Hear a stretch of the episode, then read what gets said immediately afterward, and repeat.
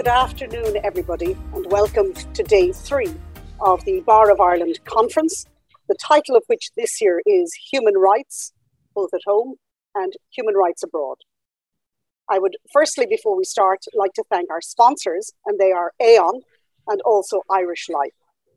I would also like to thank all of our attendees because through your generous contributions, we are now in a position to disperse amongst our two chosen charities over five and a half thousand euro.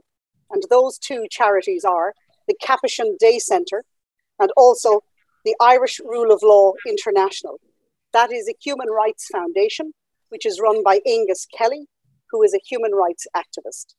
So thank you everyone for your kind contributions. They will be given equally to those two charities. I would also like to thank Orla O'Donnell, who is going to take over as presenter later. And I would particularly like to thank our three speakers, a triumvirate of justices who are giving of their time to address us on the subject of rights.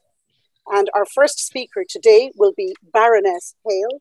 And before we move on to my own opening comments, I would just like to say that I noted in a book this afternoon entitled First Hundred Years of Women in Law that Baroness Hale has become known as the Beyonce of the legal world.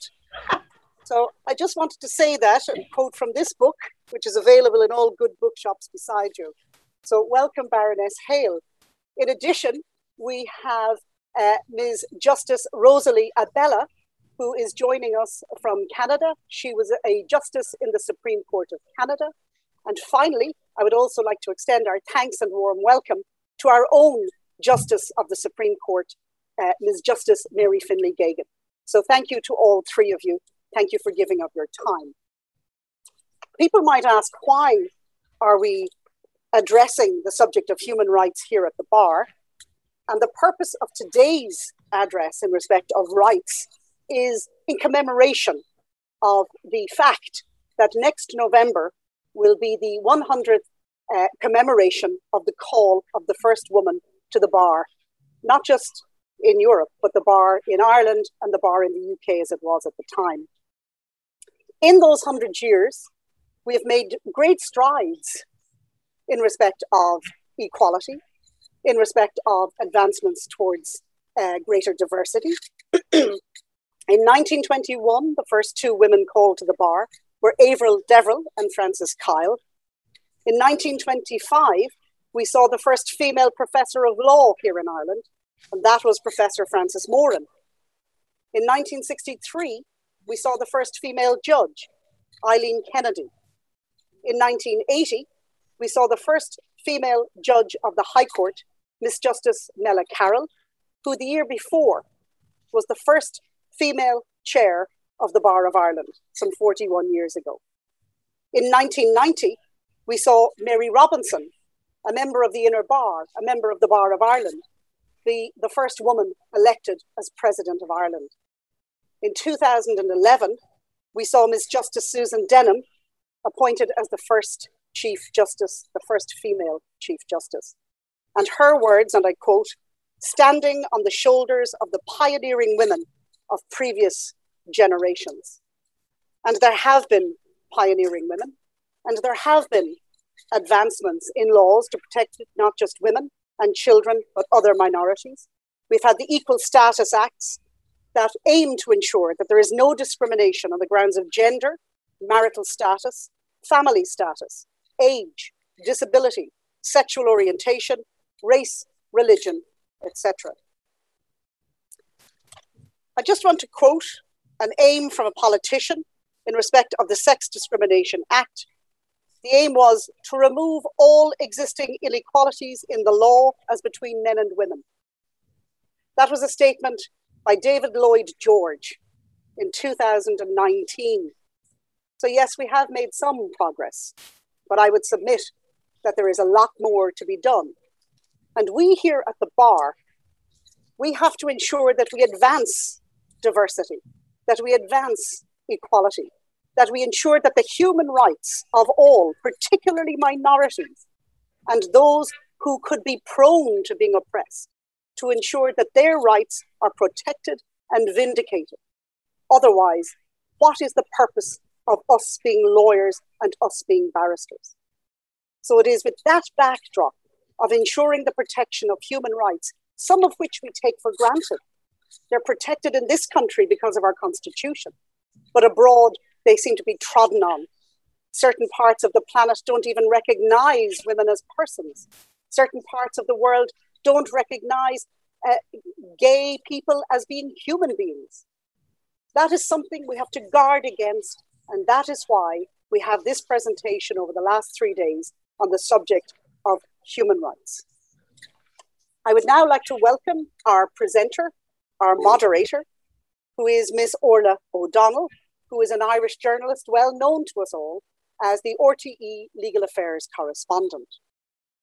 Um, Orla has been regularly upon our television screens and has on numerous occasions presented from here at the Four Courts in the Distillery building and has commented on various cases as they ha- have unfolded.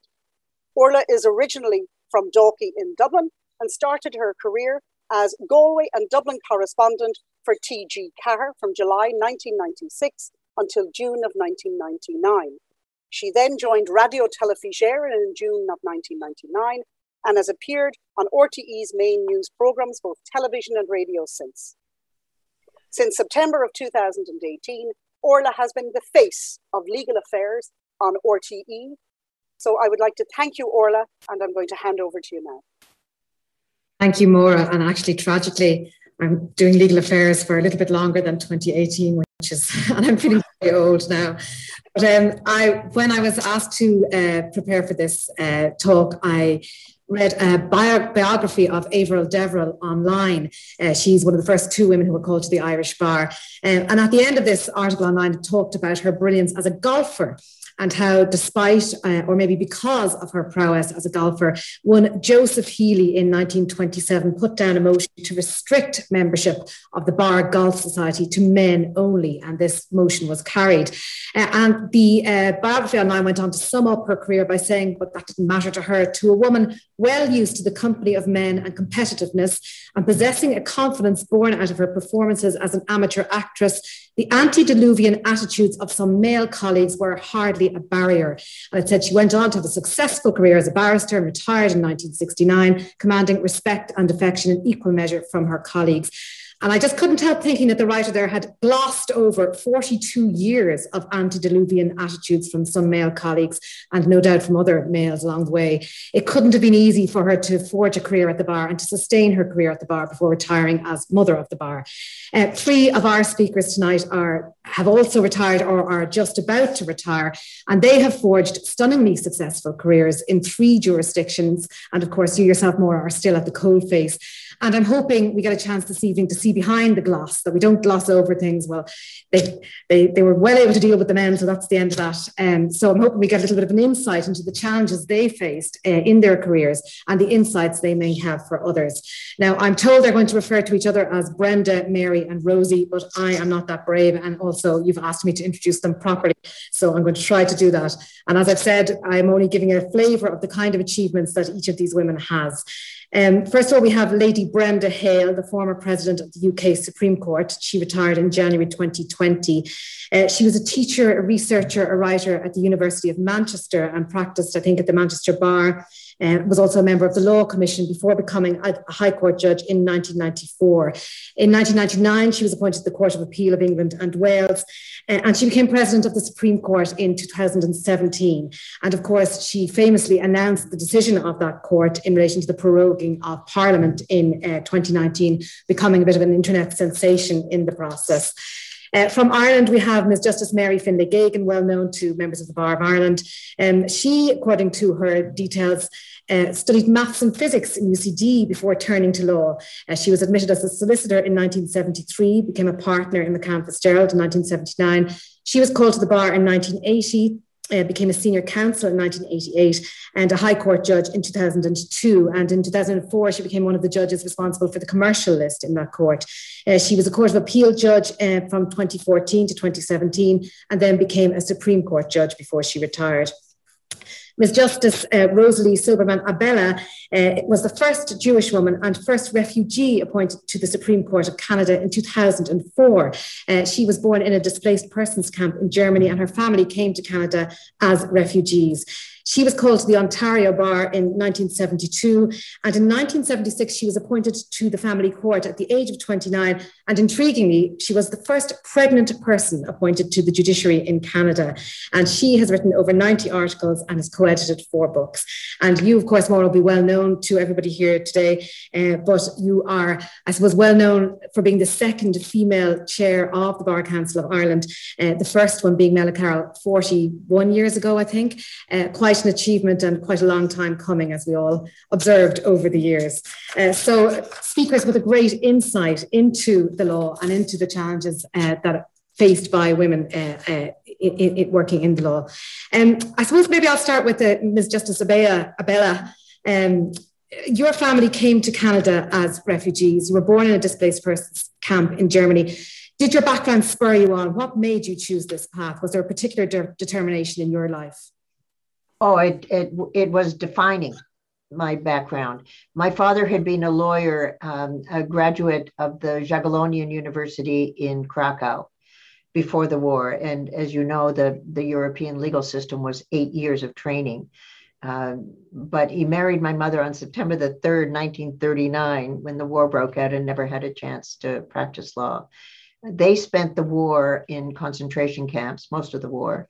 Uh, their son was killed, my father's whole family. And after the war, they went to Germany, where my father taught himself English um, in order to apply to work for the Allies in Southwest Germany. So the Americans hired him to set up a legal system for displaced persons in Southwest Germany. And we were there for four years until we finally got permission to come to Canada um, as refugees.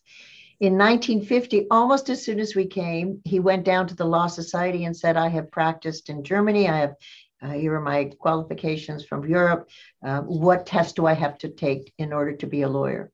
And they said, You can't take any test because to be a lawyer, you have to be a citizen, which he, of course, wasn't. Uh, would have taken five years, and he had my mother, my sister, and my grandmother to support. So he became an insurance agent and never complained, happy to be in Canada, in, in the safety and security of the country. But the day he came home is one of my earliest memories in Canada when he told us that he could not practice law.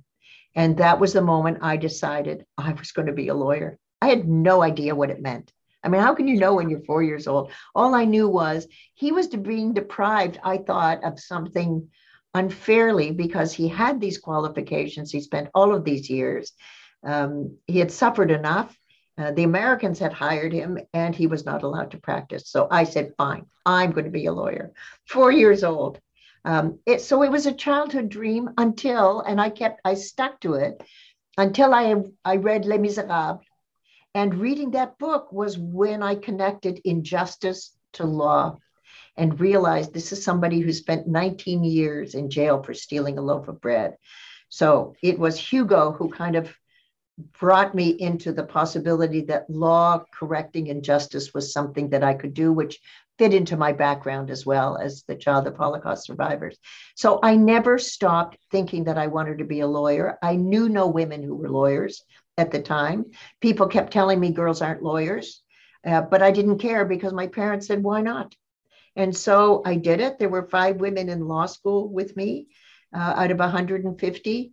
And I found, um, to my great relief, that that childhood dream to try to replace the dream he had of being a lawyer turned out to be such a fit for who I was and what I wanted to do. Um, being a lawyer for me is probably the most noble and majestic role you can play. Or I, I feel journalism is really fundamentally important. You have a justice role to play as well. Uh, but it has been a privilege to participate in this generation's pursuit of rights, human rights, uh, the development of, of justice for women, minorities, uh, persons with disabilities, indigenous people. Um, I think we've had Copernican revolutions, one after the other, in all of these areas. Uh, and I've had a front row seat on a lot of it. I've had a, a bit part on some of it. Uh, and I can't believe two weeks before my retirement, looking back now as I finally am allowing myself to do, that this generation has done so much to fix the injustices. There is, as Maura says, a lot left to do. There will always, the business of human rights will always be booming. Uh, but what we've done so far gives me hope, at least in our countries, that that will be a trajectory that continues towards increasing inclusion, increasing justice, and the diminishment of injustice. And uh, uh, Lady Hale, would you agree with that? That that was your childhood dream to become a lawyer, and what, what, would you have had similar aspirations, or what, what was your hope when you were younger about going to law? Well, it wasn't a childhood dream. Uh, I didn't have anything like the exciting story uh, that Rosie has just told us. Uh, but I was the first girl from my little girls' high school in North Yorkshire to study law.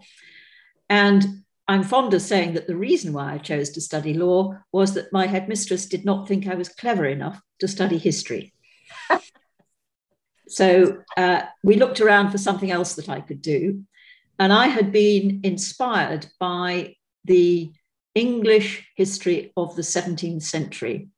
That was the crucial century in English history when uh, we basically had a rebellion, killed our king, restored the king, got rid of his uh, successor on terms that we now had a constitutional monarchy. And a lot of brave things happened in that century. So that is, I think, why I said to my head, headmistress when she said, Well, I don't think you can do history. I said, Well, how about law? And that's why I went off to do law. Uh, and of course, I found that there was a huge amount of interest in law. Uh, it is such fun, is it not? Um, a lot of people don't think law is fun, but actually, uh, Rosie and I both think law is a great deal of fun. There is so much to it, and there is so much harm that can be done through legal processes, but there's also so much good. And it's our mission to do as much good as we possibly can with it. You were in academic life in the University of Manchester before you became a judge that was a, a rather different path. What, what, challenges, how did you make a transition then into being a judge in court? well, you'll have to ask other people about that. Um, I went to teach law at Manchester University after leaving Cambridge, uh, partly because they suggested that I qualified and practiced as a barrister as well as doing teaching. They thought it would enrich my teaching, and they were right. Uh, and in those days, you could qualify as a barrister by taking a self tuition correspondence course, which is what I did. Cost, cost me 20 pounds, I think, uh, for some nutshells and model questions and model answers. Just shows how easy the bar exams were in those days. Uh, but that meant that I could then uh, qualify as a barrister and do some practice, which I did for a few years, as well as teaching. Uh, and without that experience, of course, I could never have become a judge because you have to be a barrister or a certain sort of solicitor in order to become a judge. Um, but I had to choose between the teaching and the being a barrister because you can't go on doing both successfully for any great length of time. Uh, and I chose to stay in academic life. Uh, all sorts of reasons, but mainly because easier to combine with having a family, uh, and my husband at the time was also starting out at the bar, and we thought it would be a good idea if one of us had a steady salary. Academics are not paid a lot, but they are paid. Whereas, as the barristers will know, it can take quite a long time to get paid, and sometimes you're never paid. So it seemed like a good idea. And so it never occurred to me I'd become any sort of judge. Uh, but everything that I did as an academic led directly or indirectly, to a public appointment. I wrote a book about mental health law, which led to my becoming a member of mental health review tribunals, my first judicial appointment. I started a journal of social welfare law, which led to my becoming a member of the Council on Tribunals, which I think also led to my being tapped on the shoulder to become a baby judge, part time judge. We rely a lot in England and Wales on part time fee paid judges we couldn't do without them. Uh, and they're the inevitable start to a judicial career. Uh, and then I wrote a book on family law, which I think was a reason for my appointment as a law commissioner. So after nine and a half years in public service, they plucked up courage and they thought, well, you know, we could do with more women on the High Court bench. Who do we know who might be okay to do it? Oh, yes, we know Brenda. Um, she's been in the Law Commission. She's been making a success of that. She's not been in court very much, but she has been judging for nine and a half years too. So let's give it a punt. So they took a risk and appointed me. That's the story. Ms. Justice Finlay Geoghegan, you uh, didn't heed this warning either about getting involved with somebody who was also involved in the law, uh, but you chose to continue on and to become a barrister uh, and practice. Um, what spurred you on in your career, especially practicing in the commercial area, which uh, even in recent years, many women say is a very male dominated area? Well, I mean, my story, a like um, Brenda has said, is far less exciting than Rosie's story. But on the other hand, I think my initial challenge, as it were, when I was leaving school was I could always do a few sums.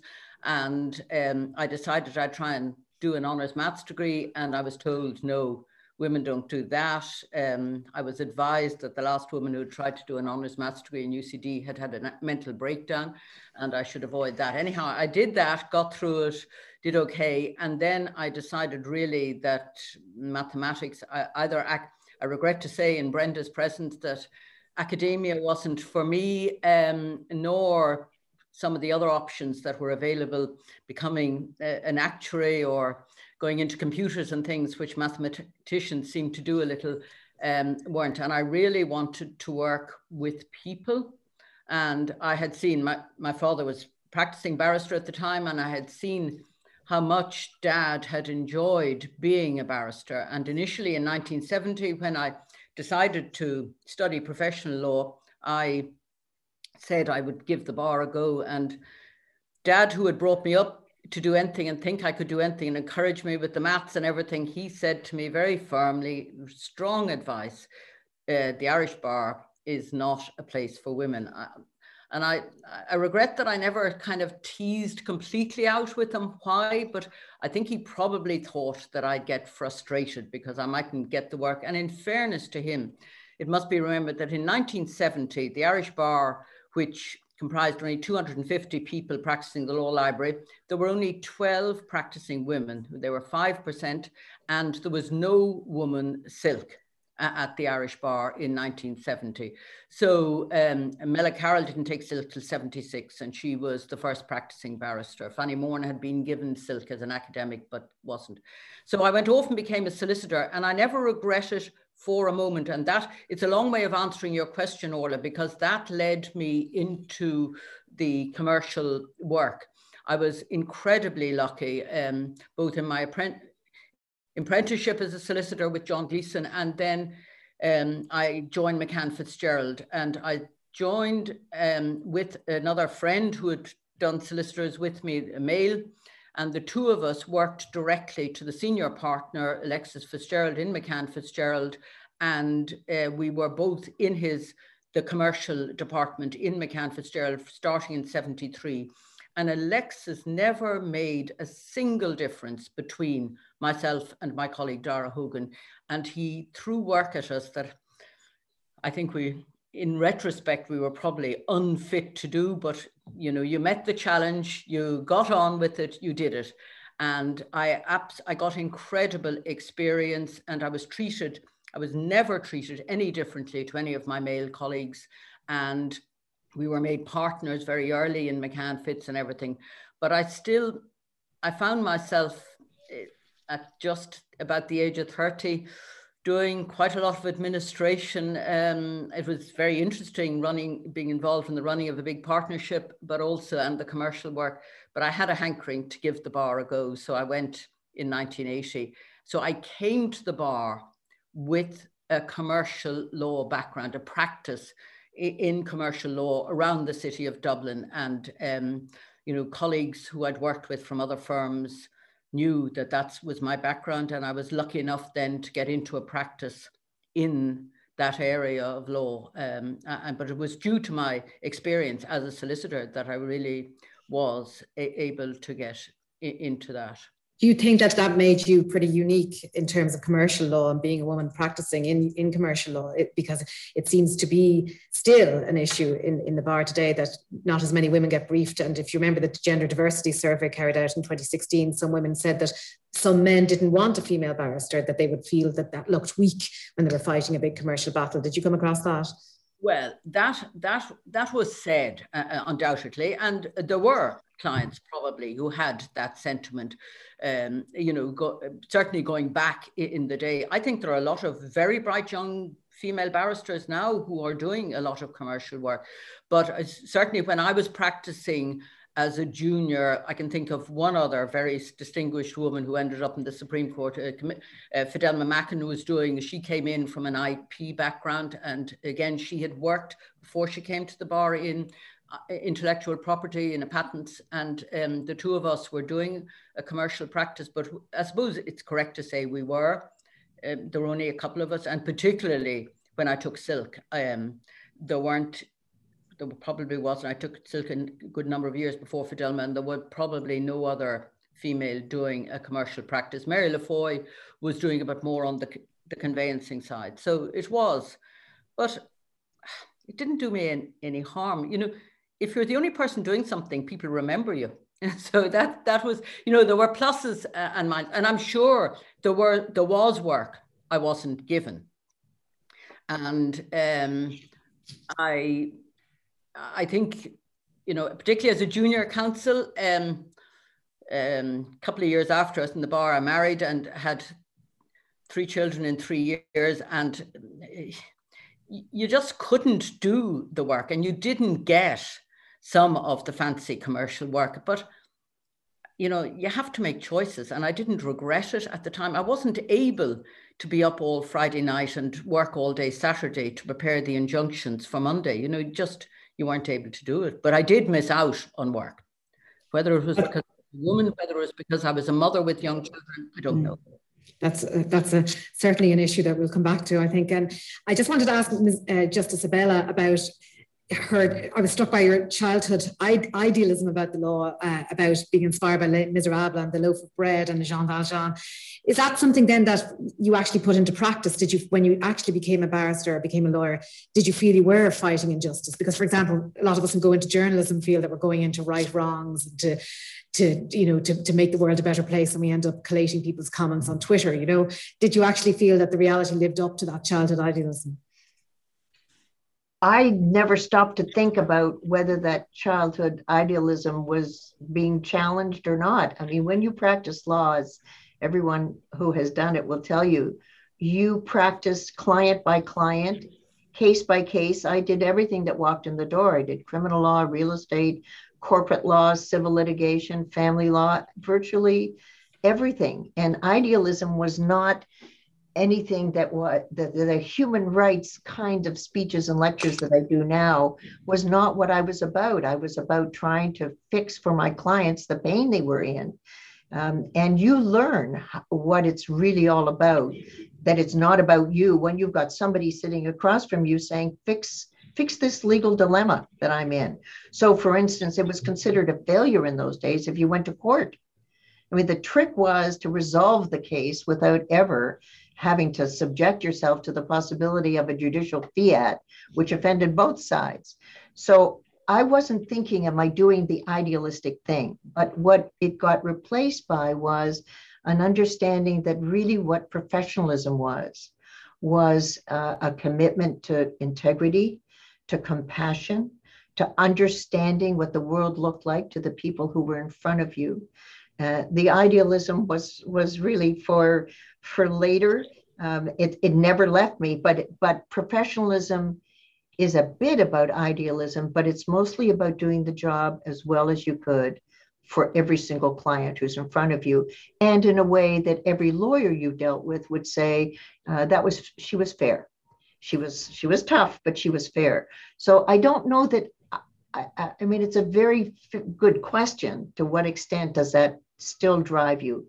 I would say more and more and more because of what I see is happening to the rest of the world. Am I tenaciously idealistic about what kind of world I want to see? But that's almost a separate piece from what kind of a lawyer and judge do I want to be. So the transcendent piece is judges should be committed to lawyers and judges should be committed to the idealism that justice represents. But the day to day is are you doing your job with professionalism and uh, and can people look at you and say um, she did it honestly with decency and um, she's earned our respect Really, that's what it comes down to. So they're two separate conversations. I understand what you're saying, and that other part never leaves that little part of my gut that drives me. Um, but mostly what I felt was, Orla, I there were so few of us, and I'm sure Brenda and Mary had the same thing. I knew that it was almost incumbent on me to work twice as hard as anybody else. That never left me but also that if I didn't do a good job being whoever I was, and I was many things in, in my career, I was very lucky, they would say, You see what happens when you have a woman? So I was very well aware that we are each the early ones, pi- pioneering metaphors. Um, and I, I, I don't think I've ever met a lawyer in our generation early. And I never met another woman in the courtroom, by the way who wasn't concerned about making sure that people didn't say it's an experiment that didn't work. So, although we each took professional risks, we were not going to put uh, our, our successors at risk by not doing the best possible job we could do in whatever area we were in. So, this has been a fascinating conversation for me because you have academic excellence, you have commercial law, excellence. And it goes to something else that used to float around the profession in the early 70s. To be a really good judge, you had to follow a certain stream. And we now understand that being a really good judge, for instance, is having a portable tool called a good legal mind. And it can learn different areas.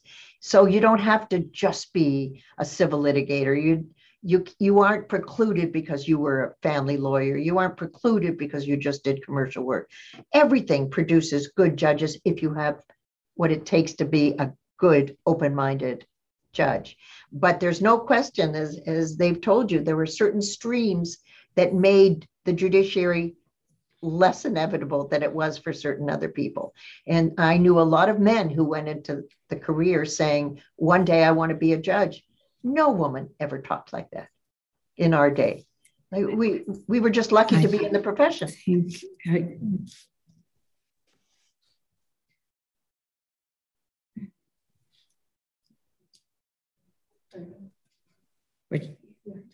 We're, just having a little bit of internet difficulties. I'm surprised we got this far without any internet difficulties, but here we are. Everybody froze, but we're back again. Um, uh, uh, what I was going to say there, yes, Frances Kyle, I think one of the first, uh, the other first female member of the bar, she actually uh, echoed what you were saying there, or said what you were saying there about when she was asked why she didn't go into conveyancing, where she wouldn't have had to go to court. She said she felt a responsibility as one of the first to to practice and show the way. Although I don't think it quite worked out like that for her in her life. But, how, what's your view on what Ms. Justice Finlay Geoghegan was saying there about having to make choices? Um, as I said, I was kind of struck by the fact that you, one of the uh, intriguing things about you as being the first pregnant member of the judiciary. Uh, how did that come about, and how did that affect your work, or did it? I think um, I, I, was I, I heard what Mary said, and it was interesting. I never felt I had to make choices because I didn't think they were mine to make, and that may be because we were immigrants to Canada. So we lived in terms of what opportunities will be presented rather than what choice am I entitled to make. And I don't mean Mary, that this is a sense of entitlement that you had. But I wanted to go to law school. After that, I put a seatbelt on and I just went on a trajectory through the career. Um, and it was like that that uh, songwriter, Tin Pan, uh, Tin Pan Alley songwriter Sammy Cahn, Somebody once said to him, "What came first, Mr. Cahn, the words or the music?" And he said, "The phone call." And that was my career. It was, do you want to run a labor board? Sure. Do you want to run a law reform commission? Okay. Do you want to be a judge, even though I was pregnant? Everybody said, don't. The family court is the bottom of the judicial hierarchy. I said, I don't care. I don't even know any judges. And they want me to be a judge. Of course, I'll be a judge. So I never made these choices. I just accepted the opportunities that came along, knowing I would work very hard to do my best to do them well. So I mean, it's a it's a it's a different framework. And I think if I had left law school saying one day I want to be a judge, I would not have taken any of the professional risks that I took in my career because I never had an end goal. One day I want to be. So nothing I did was measured against the possibility that it would enhance or reduce that prospect because I never presumed any prospect.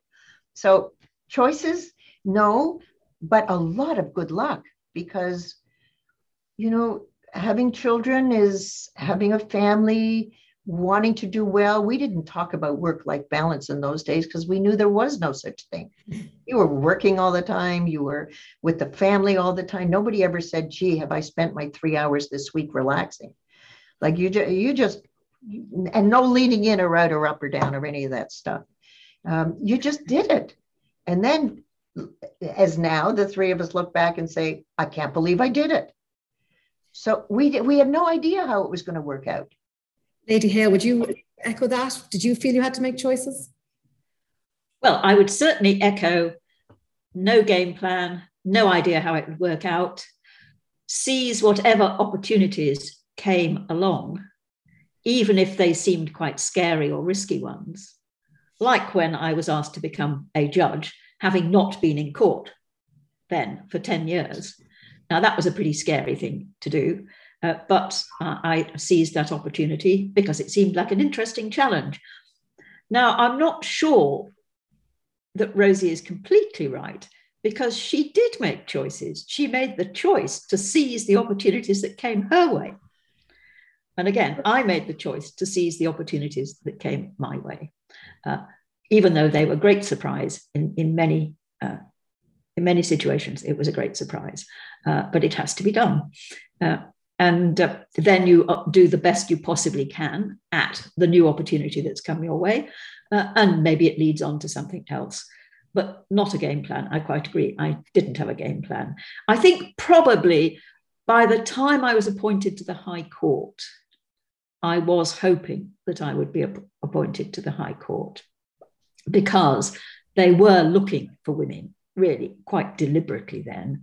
Uh, and the trouble was there weren't a lot of us about and so there have been points in my career when it was a positive advantage to be a woman. And I think that was true when I went to the Law Commission.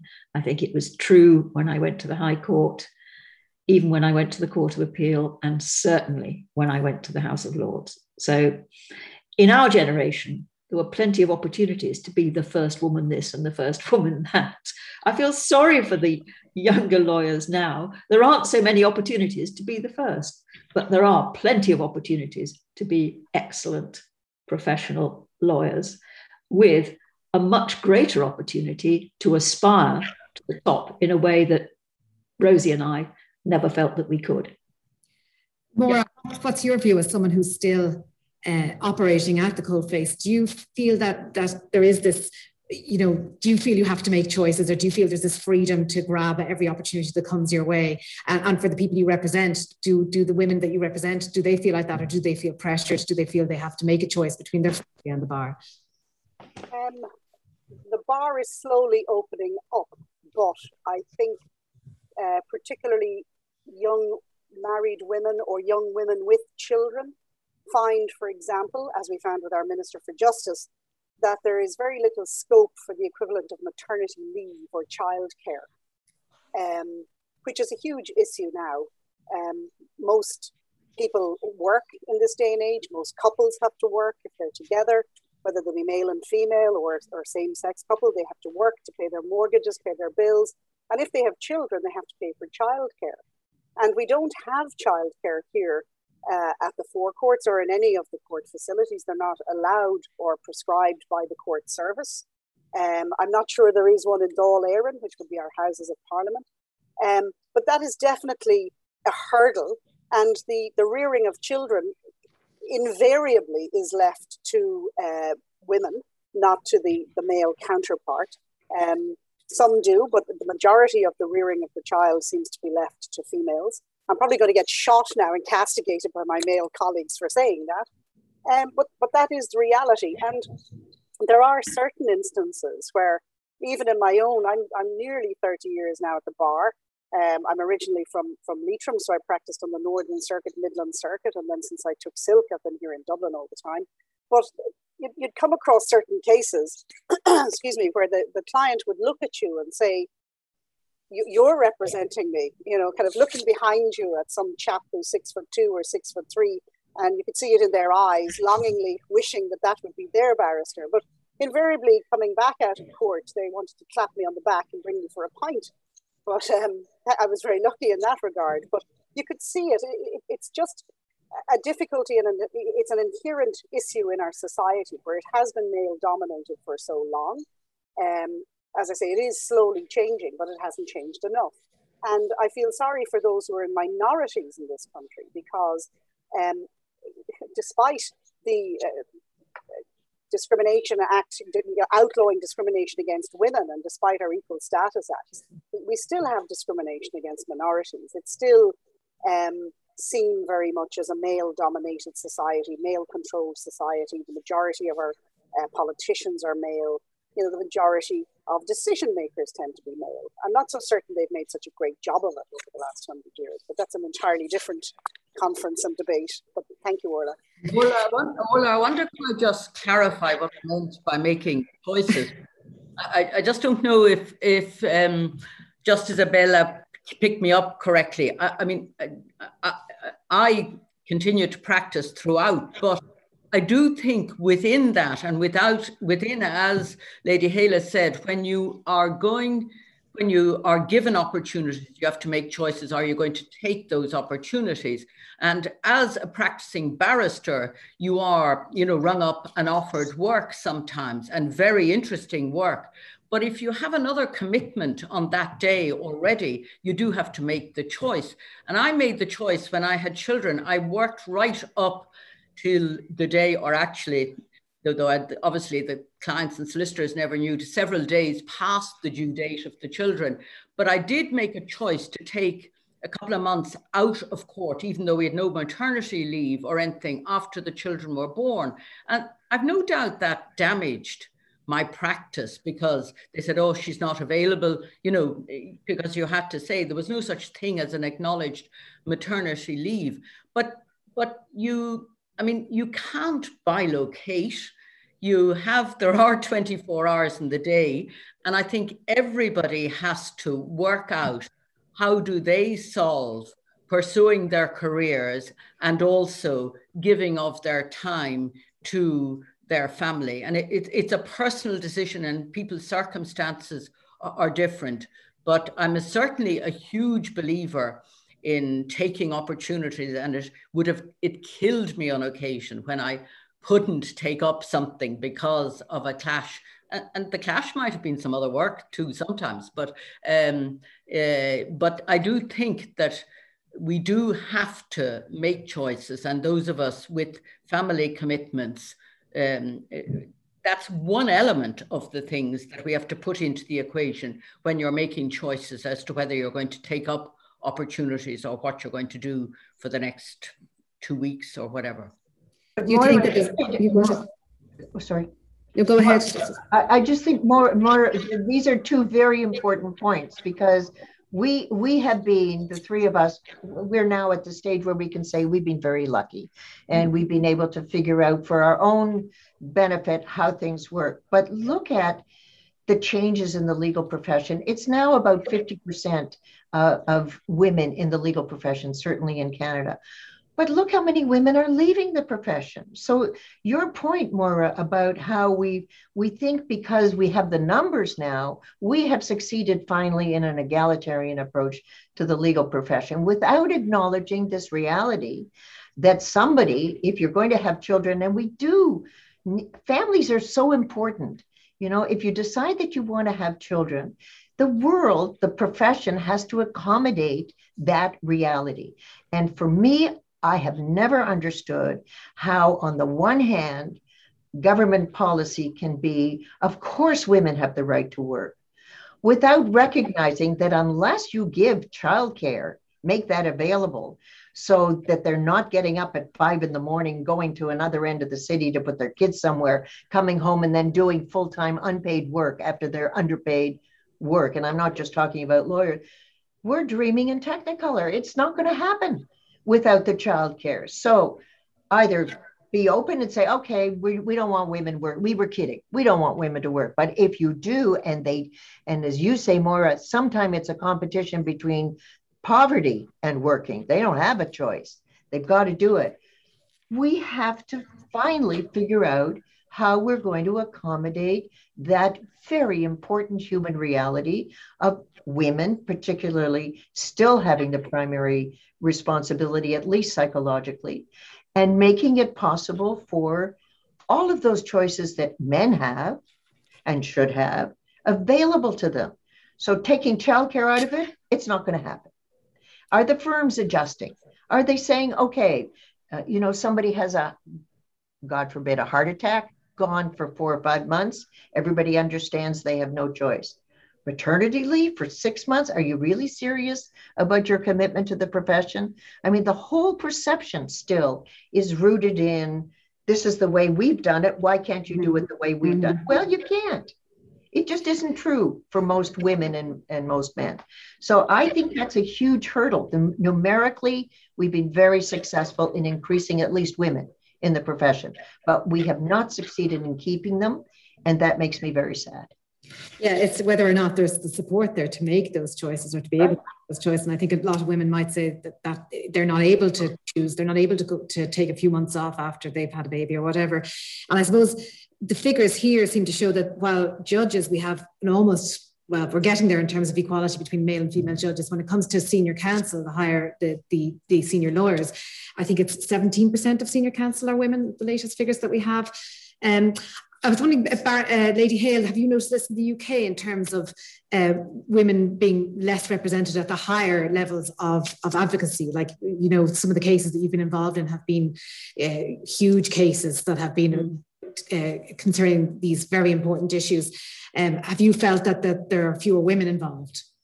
Well, definitely there have been fewer women involved if you think of the two most notorious cases that the Supreme Court of the United Kingdom decided uh, recently, uh, the uh, two cases brought by Mrs. Gina Miller, challenging various aspects of uh, the government's activities in the run up to Brexit. Um, in the first of those cases, I think there were about 11 counsel who actually addressed the court, of whom only one was a woman. In the mm-hmm. second of those cases, there were probably seven counsel who addressed the court, and none of them were women. So that is a sad fact. Although we do have some uh, star performers uh, in the Supreme Court who are women, uh, and everybody would acknowledge that.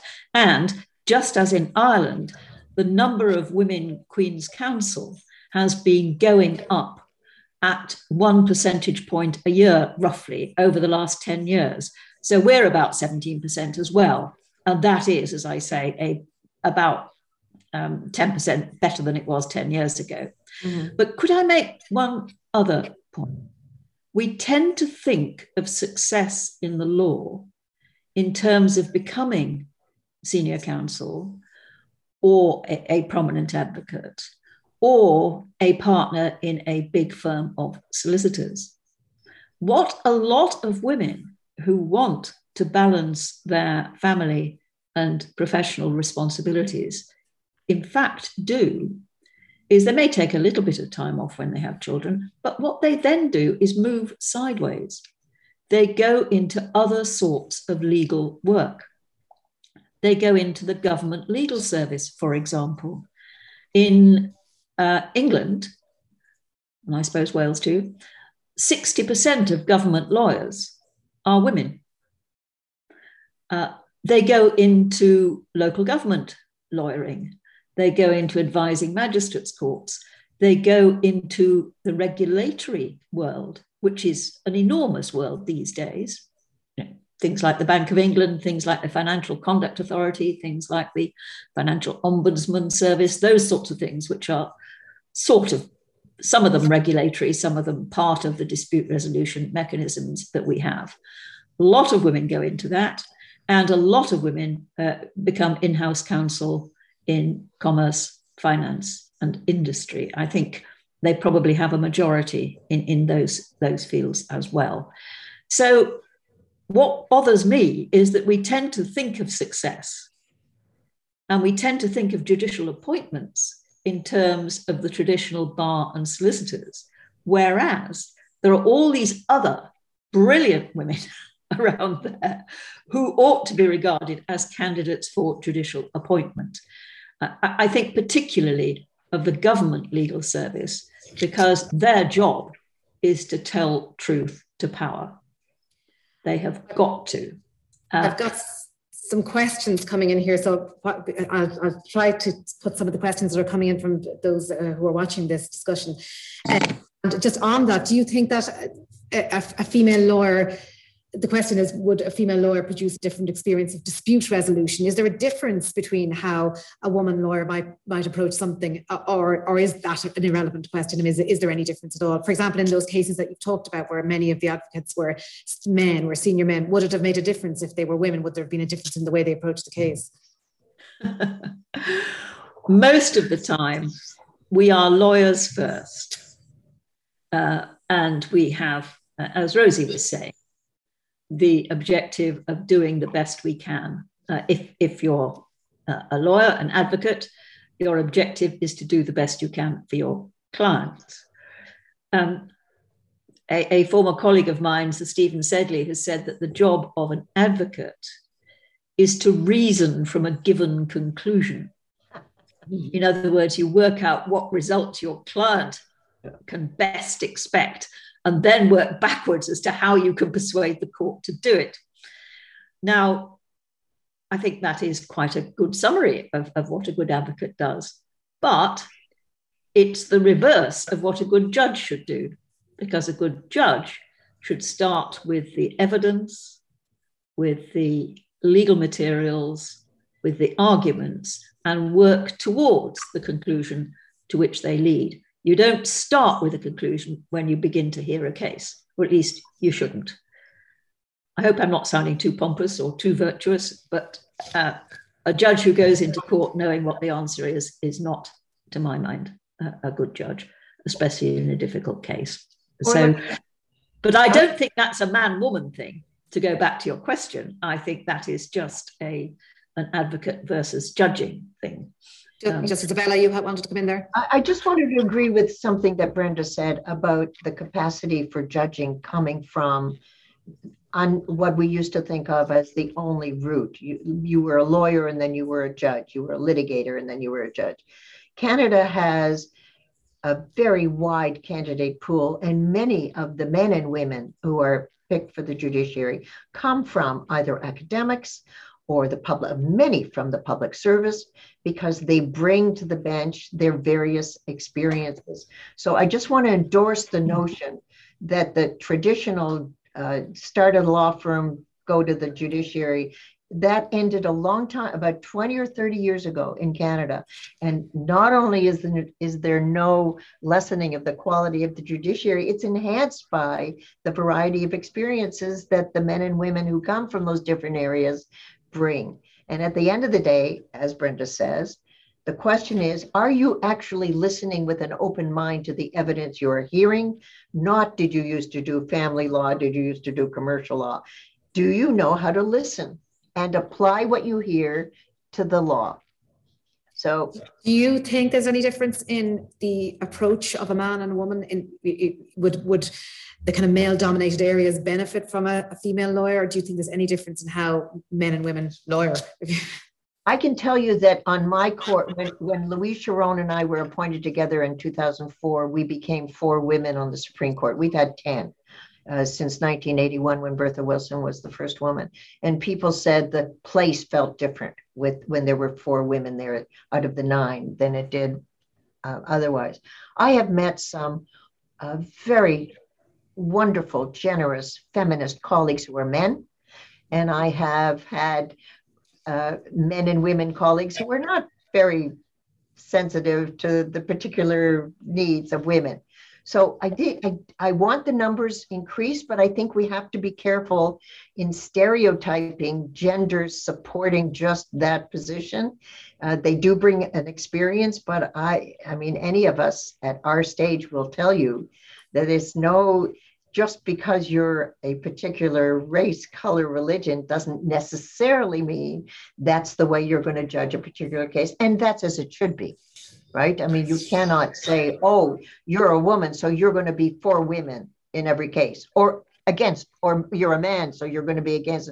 That we are so much more sophisticated about how we understand judging now than we did in those days when it was the case that you got very little sensitivity about women from many of the men who were judges.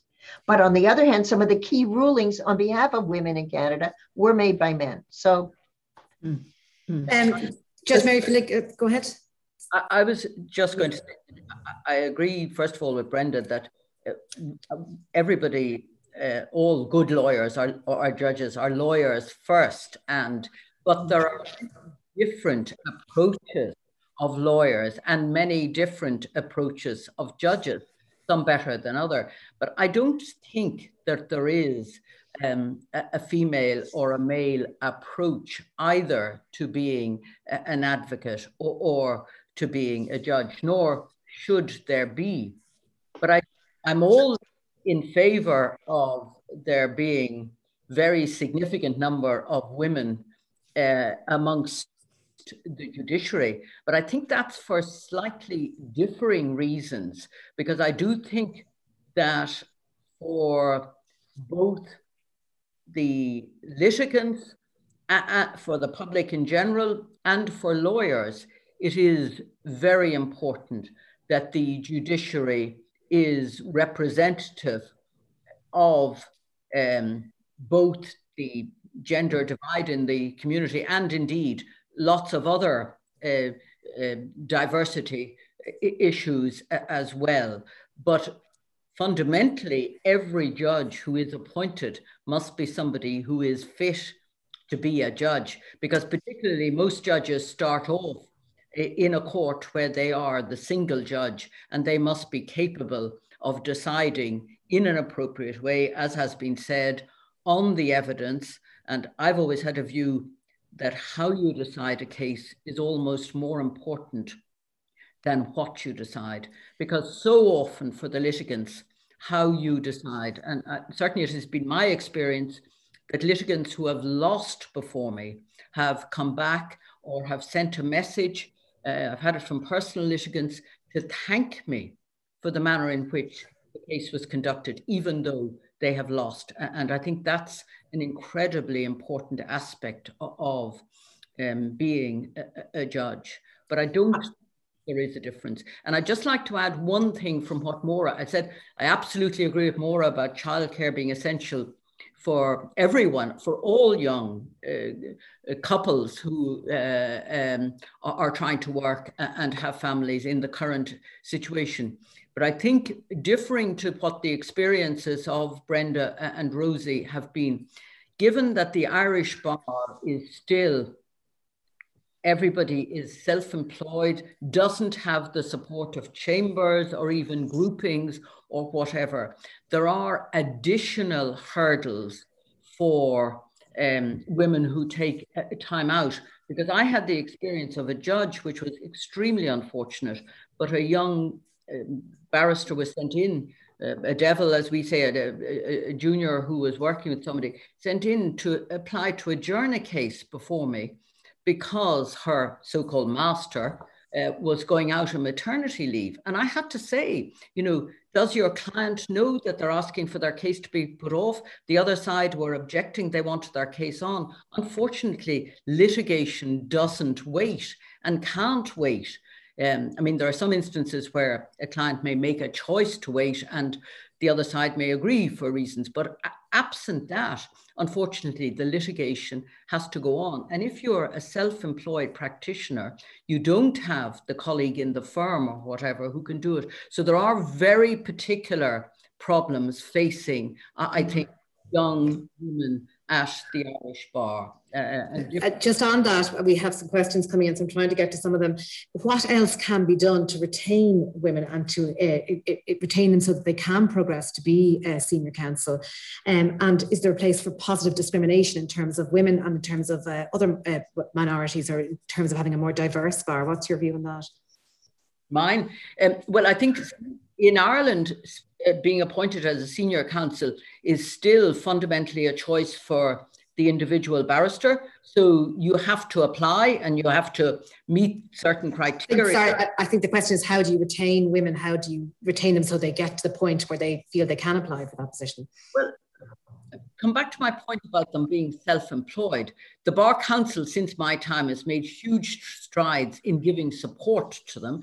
They have you know, they have um, given them freedom from fees, various other things that support them remaining in practice through a maternity leave. Or it's not just the maternity leave, but the point of high pressure for a lot of young women is when their children are between the ages probably of about you know one and seven and that's also the time when they might be in late 30s, early 40s, um, or through their 40s, and they might be coming to the point of taking silk uh, in mid 40s to. And I mean, uh, uh, what can the Bar Council do? They can give them support, um, and the childcare point is extremely important, but that's a wider thing than the Bar Council.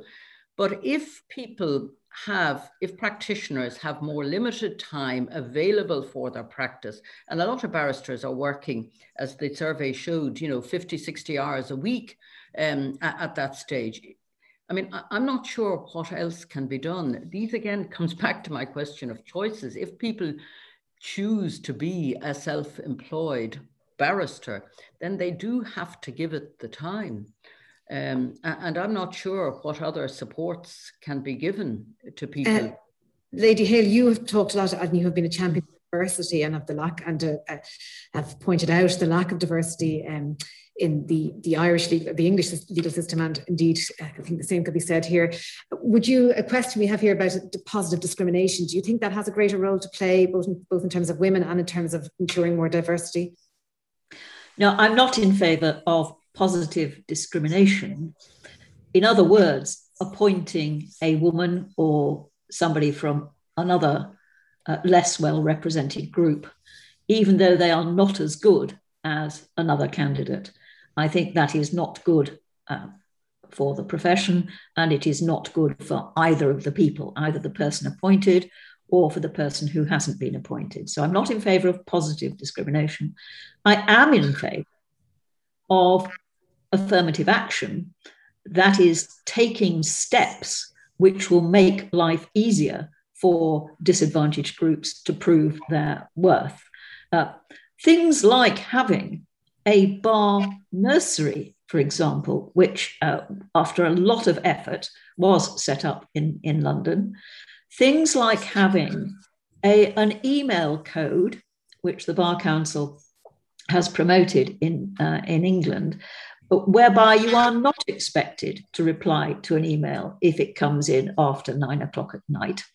That sort of thing. Practical things like that um, will go a long way towards helping uh, women and other people with uh, family responsibilities uh, to maintain a practice. Uh, and many chambers, I mean, the chamber system is still, they're all self employed, but it does enable a certain amount of support to be given in a way which the Irish library system perhaps doesn't. But we have to think creatively about how to make a professional life more accessible, uh, more maintainable uh, for women, and for anybody else who's got responsibilities outside their professional life. Uh, and I think it can be done. And I, I, can see Rosie wants to say something. Only, no, I don't disagree with anything I've heard. I, but I did want to make one observation, Orla, and that is I'm a little troubled by a concept of positive discrimination. I don't know what that means. So you if you have discrimination it means you are arbitrarily disadvantaging someone based on their membership in a group there's no such thing as positive arbitrary mm-hmm. disadvantage but I think an approach that says, uh, we call it employment equity in Canada, not affirmative action, because that's that's a very inflammatory term based on what, what we read about what goes on in the United States. What are the barriers to the possibility of each of these groups becoming taking their rightful place, not unmeritorious people, although you know, there was an old boys network which didn't have qualifications necessarily attached to it. So the question is, what is there in the system that is impeding the possibility of people who are qualified from taking positions, uh, notwithstanding their gender? So, I mean, if you put it that way, I mean, if when I hear the word positive discrimination, that's an oxymoron. How could it be good to have discrimination? So, let's think in terms of what what do these people tell us the barriers are and let's examine those barriers and what can we do that doesn't implode the economics of a, of a law firm uh, it may temporarily dislodge it but lots of things do as i said somebody can get sick through no fault of their own and take some time off. Uh, how strict should we be about some of the concerns that women or minorities have and what is happening to them in the profession? So that over time and quickly over time more of them are are made to feel they are properly members of the legal profession and judicial communities. So just a you know words matter in our profession a lot uh, so I, I just I, am just suggesting a, a shift in the way that that uh, phenomenon is presented and, and the solutions for it. Maura, what is your uh, view as chair of the Bar Council? There's a question in about what practical steps. Yeah, well, I was I was just going to jump in there, try try and stop me on this one. Um, well, one of the policies that we're following um, is equitable briefing. So basically, what that means is if if everybody, if ten people are all at hundred percent, um, we'd ask the people, whether they be in the DPP's office or the Chief State Solicitor's office or whatever insurance company, whatever the large briefing network is, the, the grouping that has the power to send work to the barristers, that they would consider sending it to those who have passed the mark, who have proven they're capable of doing it, who are uh, as meritorious as any other colleague, but to consider those minorities, whether they be women, it, it, it shouldn't it shouldn't be a a fact that you don't get the brief because you're a woman. Um, it shouldn't be the fact that you don't get the brief because you're gay. It shouldn't be a fact that you don't get the brief because you're colored. That shouldn't matter. If you have passed a particular standard and proven yourself, you should be in that mix. So it's opening up. Equitable briefing is what we're aiming for, opening up so that more people uh, are visible to those who have the power to send the briefs out. Um, what else can the bar do? The bar is, we've set up our own uh, committee uh, dealing with uh, diversity here at the bar, uh, resilience and performance, and that's uh, chaired this year by Aoife McNichol. I was chair of that committee um, uh, for myself for, for a few years. It, it it's aiming to open up the eyes of society to recognise that the Bar of Ireland, for example, has to mirror society. We have to ensure that uh, children who are in DEIS schools get the opportunities to come to the King's Inns and qualify as barristers.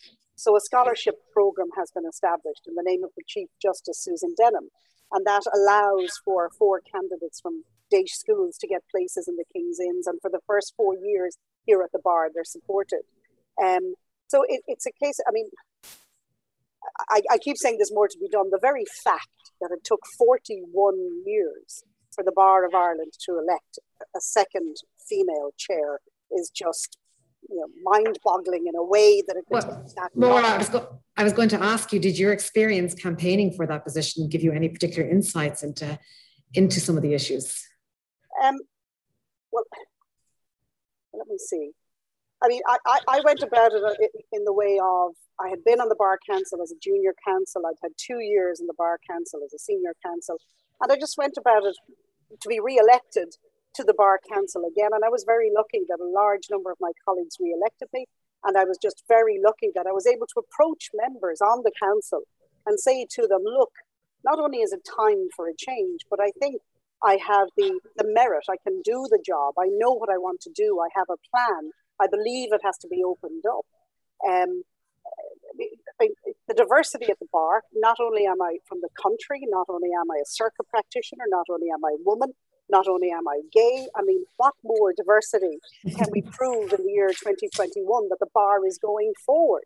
And it is going forward. And you know, my colleagues, thankfully, uh, have shown their support to me and for me. And it's hopefully onwards and upwards and opening up of the bar, which is for its own good and benefit. Um, I, am trying to take as many questions as I can. I'm just going to kind of mash a few of them together. One of them is, um, and maybe I'll go first to Justice Abella with this. What was the, the biggest obstacle you faced in your career? Uh, and aligned with that somebody else has asked, did any men help or hinder you along the way in particular? Was there any particular standout moment where you faced a particular obstacle and, and do, does that obstacle still exist? I wasn't brought up to think of life in terms of obstacles. So were there were there things in in my path that were harder to deal with than other? Of course. Uh, were there people that helped me along the way? I could not have done what I did as a practicing lawyer, as a sole practitioner for, for those four years that I practiced law before I became a judge without the help of my male colleagues in the legal profession. They were indispensable and they were helpful. I don't think there's also any doubt the fact that there were none of us around. Like I was not a threat. There was one of me, and I was this, I mean, this adorable mother of two practicing law. Isn't that the cutest thing you've ever seen? And she's a judge. So I, I mean, I it wasn't as tough for me as it was for other people. And I had a husband who was a history professor. Uh, he was very, uh, he was, I would say, a 60% parent. So I, I don't represent, I, I cannot say, having had the, the luck of healthy children, uh, a great husband. My mother lived five minutes away and she helped us. Everything that came in my way that was a barrier was just something I had to overcome, and none of it stood in my way. Most of the people who helped me were men because that's what the profession and judiciary consisted of at the time.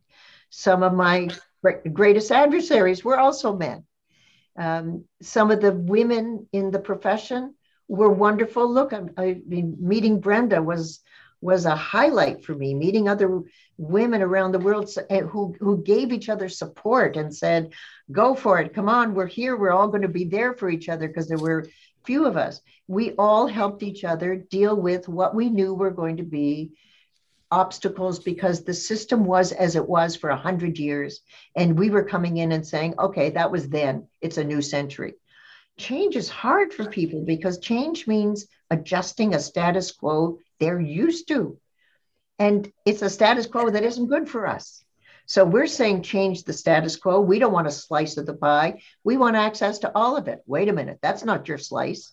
You can't have all of us. I, that, that's our. We'll tell you what what part you can have.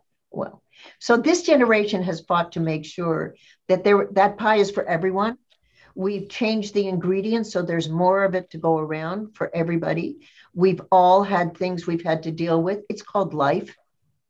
Um, but but I cannot tell you, as somebody about to retire from the Supreme Court of Canada at the age of 75, that I am a package of obstacles that I overcame. I am not.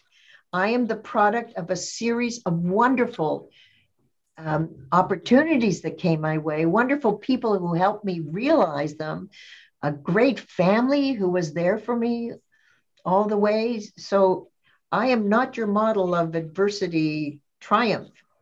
Um, did, did you, as one uh, female barrister, female advocate, did you encounter any hostility from the bench? Were there judges who treated you differently as a, as a, as a woman? Of course. No. I, well, I was never sure if it was because I was a woman or because I was very assertive as a woman or because I was Jewish. I mean, there are no women judges on on the court at the time, and there I don't know that there were any Jewish. We had had one Bora Laskin, uh, but no Jewish women at the time. So stereotypes kick in. Uh, but I never step back and analyze hmm, is this anti-Semitism or sexism? Is, or, or is it just that they don't like me, which is also possible, right? I did not fit any mold. I didn't dress like anybody else. I dressed like a girl in the 60s and 70s dressed with dangling earrings and short skirts and all of those things that and, and i had blue nail polish sometimes um, so it, i i never expected that i would be warmly welcomed. That wasn't their job. It was just to accept the professionalism that i was offering on its own terms and most did.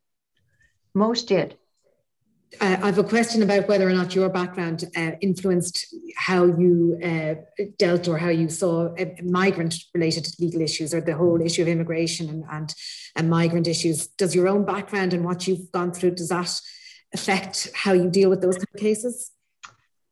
Oh, I, you know, I, I think most of the judges I know, yes, of, of course, my experience as a woman, as a Jewish person, as an immigrant, uh, affected me, and so did the receptivity of this country to all of the above affect me. The generosity of the country that that took me in. Um, I, you know, it's very hard to say to a judge. So, so do you think do you think you're more humane because you went through adversity, or do you think you're really compassionate? I like to think that I am. Uh, but it doesn't judge an outcome in a case. You know, the as Brenda says, the facts do. So I I have never, unlike Mary, ever received a note from somebody who lost a case saying, "Great job." I mean, I, I, I have run into a lot of people who have said, "You got it wrong. How could you do that? That's so wrong." And in fact, when I used to lose cases as a lawyer in court, I always thought it was the judge's fault. Like he just he just didn't get what I was saying. Come on, I mean, it was so so clear. So I never had the experience of of people who who lost agreeing with what I said. But I also never said to myself, okay, Rosie, now just be really compassionate and really humane. That's who we are, right? We bring who we are to our judging, but we also learn as judges very quickly to transcend our quotidian reality in our life and look at the life in front of you that you are judging, not from the top down, from the ground up.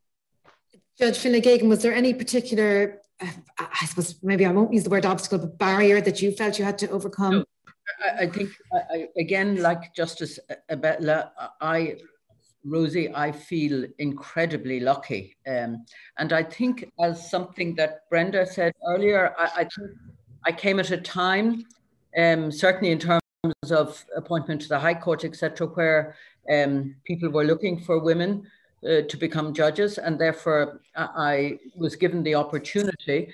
Um, and I really can't say that, of course, I met obstacles, but they were the obstacles that all my male colleagues were kind of meeting every day of the week as well. And, um, but I, I, don't, I never felt I met an obstacle just because I was a woman. And I was never, I don't ever recall being treated differently in court. Oh, I, I do recall one occasion. Oh. Uh, it was a jokey thing from the particular judge, and a bit like Brenda has said, it was a big commercial thing. There were, you know, 10 senior counsel, and I was the only female the senior counsel. And the judge in question, who knew me terribly well, and I always practiced as Mary Finlay, so I was always Miss Finlay in court he suddenly said in the middle of everything, Miss Finlay or Mrs. Geoghegan or Mrs. Finlay Geoghegan, what can I do for you today? And I remember feeling yuck. But uh, on the other hand, you know, I just knew it was his form and it didn't fuss me. Um, you know, but but I never felt any serious um, antagonism because I, I, was a woman. Of course, there were some judges who didn't like me and didn't like the submissions I was making, uh, but not because I was a woman. And what about yourself, Lady Hale? Is there any particular, does any uh, incident stand out to you as a, as a moment where you had to really dig deep or you had to overcome a, a particular obstacle in your profession, in your career?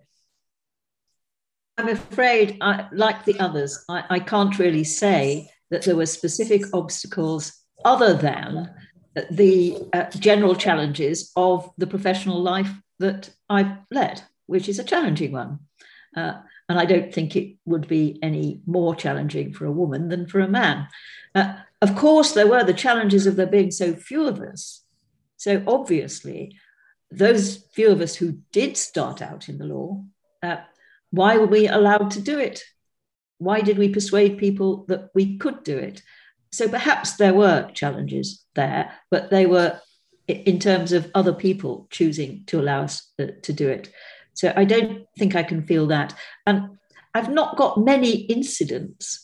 Uh, I do remember my very first meeting as a High Court judge. Um, all the High Court judges get together in the Lord Chief Justice's court uh, to have the headmaster's pep talk for the term.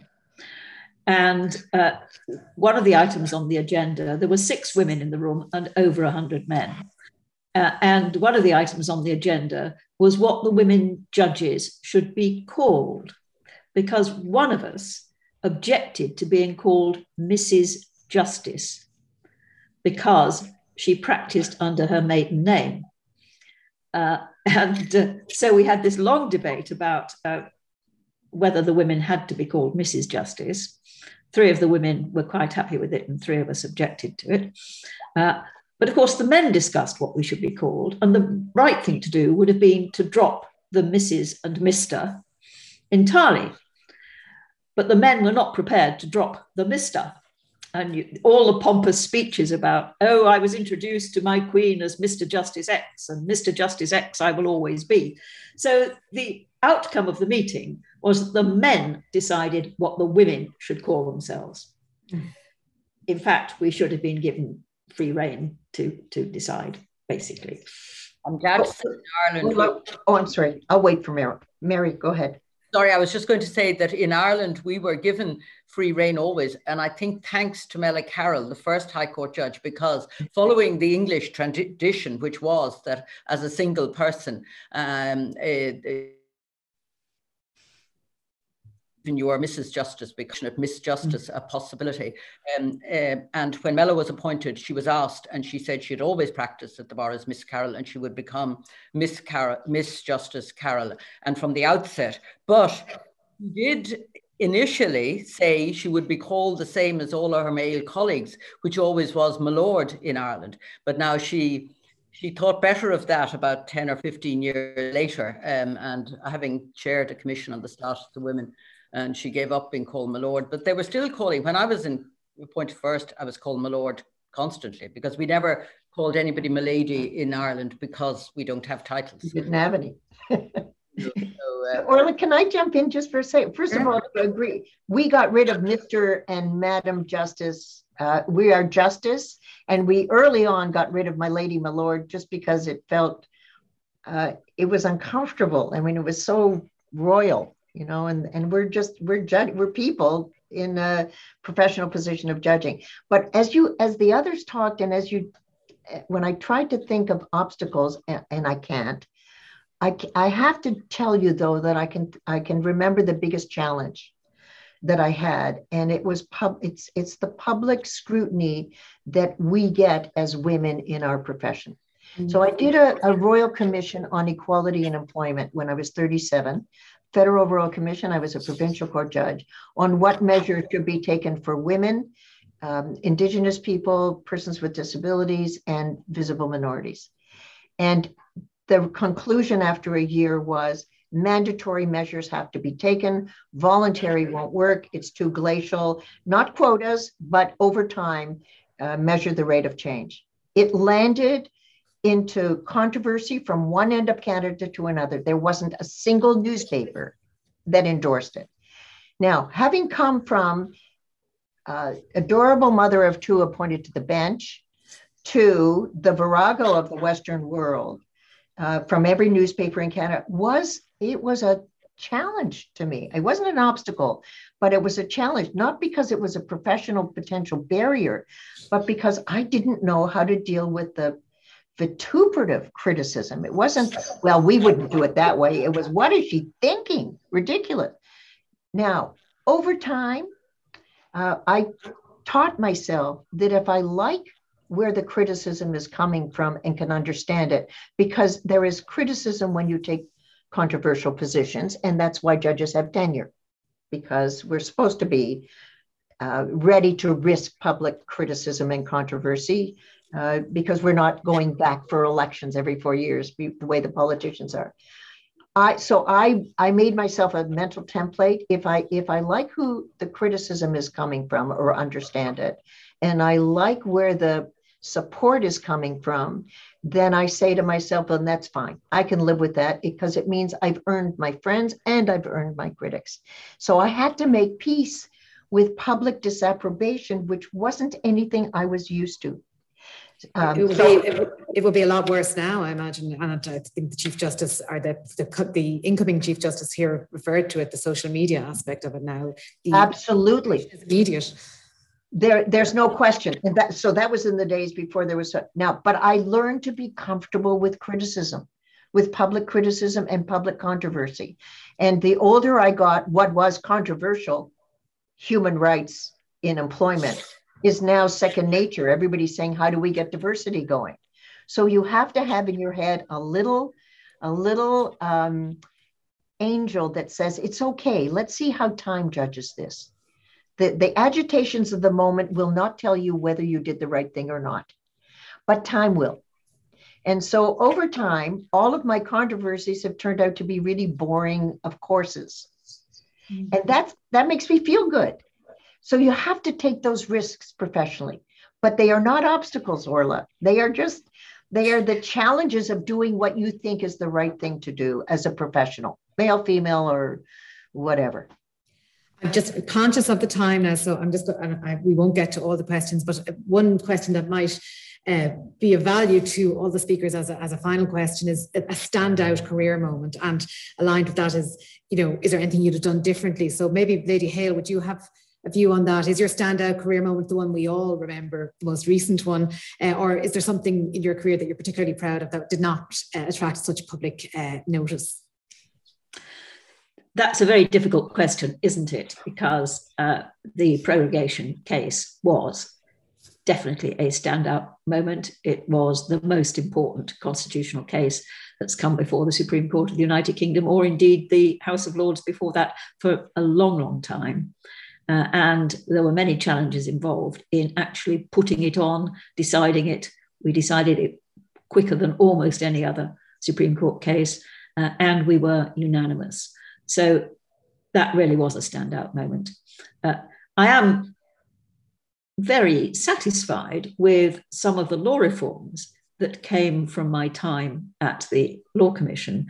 And if I could just uh, respond to something that Rosie's just said, uh, I was vilified as a legal commissar subverting family values for some of my family law reforms. But what was rejected in the 1990s has just got on to the statute book in 1920, in 2020.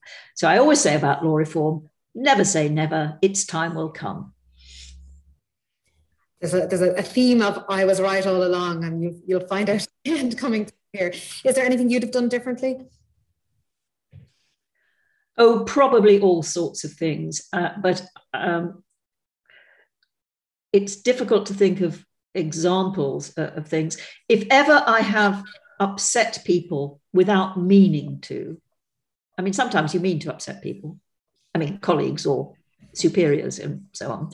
Uh, you mean to challenge them, even if they're going to be upset. But sometimes you can upset people without meaning to. Have I time to give an example? Yes. Um, and it is it is an example of something which we didn't mention when we talked about different styles of judging amongst uh, men and women.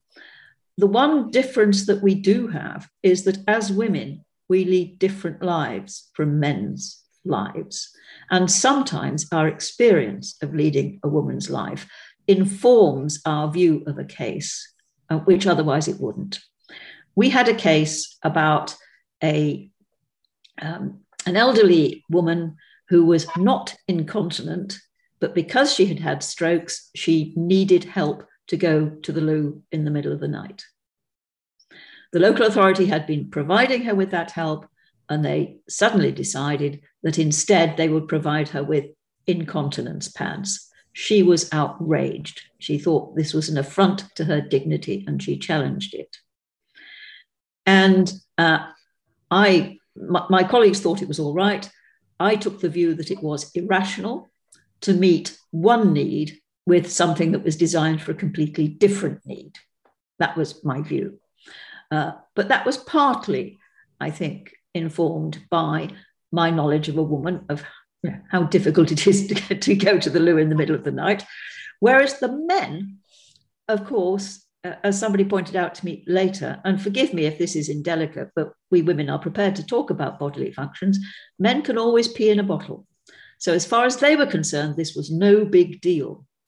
But when in my judgment I pointed out that logically, uh, if the local authority could do this if she needed to urinate in the night, they could do it also if she needed to defecate in the night, and indeed they could do it during the day. My male colleagues were outraged. They were really upset by my reference to defecation, logical and inevitable though it was. And I am sorry that I upset them. I didn't mean to upset them. I nevertheless thought it was important to make the point. So, yes, that is probably the greatest regret of my professional career. So, there we are. Well, thank you for that. Um, and what about yourself, Judge Finlay Have you something that stands out in your memory very, very starkly, or is there something you would have done very differently? Um, I, I, don't think I have a, a, a, or care to refer to either a standout case in which I pleaded as an advocate, or there were certain cases that came the right way that I was both pleasantly surprised and very satisfied with. And of course, there were others I lost. And like Rosie said earlier, at the time, I certainly just believed I just got it wrong. But um, I, I, think as a judge, uh, for me, um, of all the different opportunities that I was given, the opportunity to have been part of the group of judges who established the new Constitutional Court of Appeal, that was really a fantastic opportunity. And it was given that what the then Supreme Court, in their wisdom, thought was wise to send us so many cases to deal with, and the manner in which um, we collectively managed to uh, approach the very enormous task we were given, that was to me the standout moment in my uh, judicial career.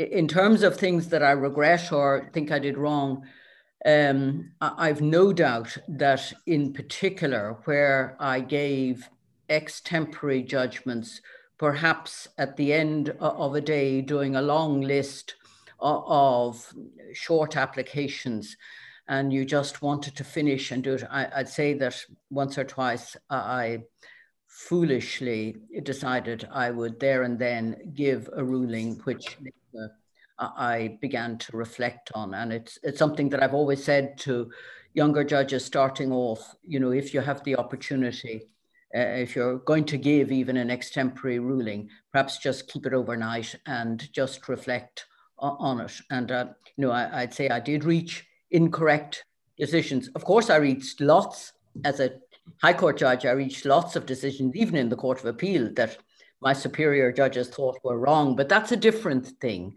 to doing something which you yourself um, the next day or day after think, if I'd only taken my time a little bit more and reflected a bit more. And for that, I am obviously uh, sorry.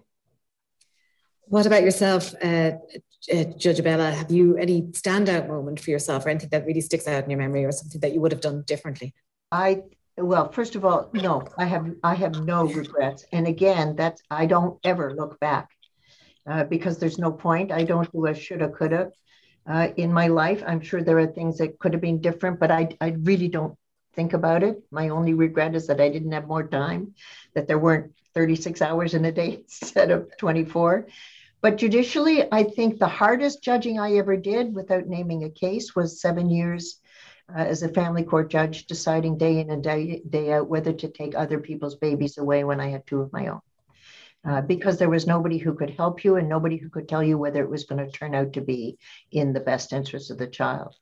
On the Court of Appeal, I got to uh, decide the first uh, gay rights uh, decisions. I have had a chance to make constitutional judgments about um, uh, whether or not uh, women should be pay equity cases, uh, that the Charter of Rights and Freedoms includes the right to, um, to freedom of association, includes the right to strike, that uh, international, the, customary international law is part of domestic law. I mean, there have been wonderful, wonderful opportunities to, to, to do law. Copyright, I've loved my copyright cases too. But I have to tell you, and, and I say this, and I forgive me if it sounds maudlin, but I take nothing for granted and I take no one for granted. And again, I'm sure that's because of where I come from. To be able to say at the age of 75 on the on the verge of retirement um, that I have nice sons, that the kids are good, you know, because I knew no mothers who were lawyers when I when we got pregnant with our first, and certainly um, I know there are many now, but this was an experiment I had no idea was going to succeed. And by succeed, I meant, are they nice people? Now I can tell you that's what I take the greatest pride in the fact that these two men now 47 and 44 are nice people and they're both lawyers so I did do something wrong as i say to my husband who's a history professor with the greatest dignity. they became lawyers. So this is something I have waited for. I've never given interviews until now. You know, those how do you manage interview ever because I didn't know if I would. Um, so those are those are the life blessings that you look back on and say, professionally, of course, it was a privilege. But what really lasts and what matters is family to me and and they they are all, all three of the husband and and two two boys and their families they're nice people. They're they're wise and they're caring and there's and they're generous. So that's my biggest satisfaction in life and their lawyers, which is a double a double achievement to make them nice, caring lawyers. Um, I'm I'm I'm conscious of the time, and I honestly sometimes when you start these kind of discussions, you wonder, are we going to be able to keep talking? And honestly, I think we could go on for another hour.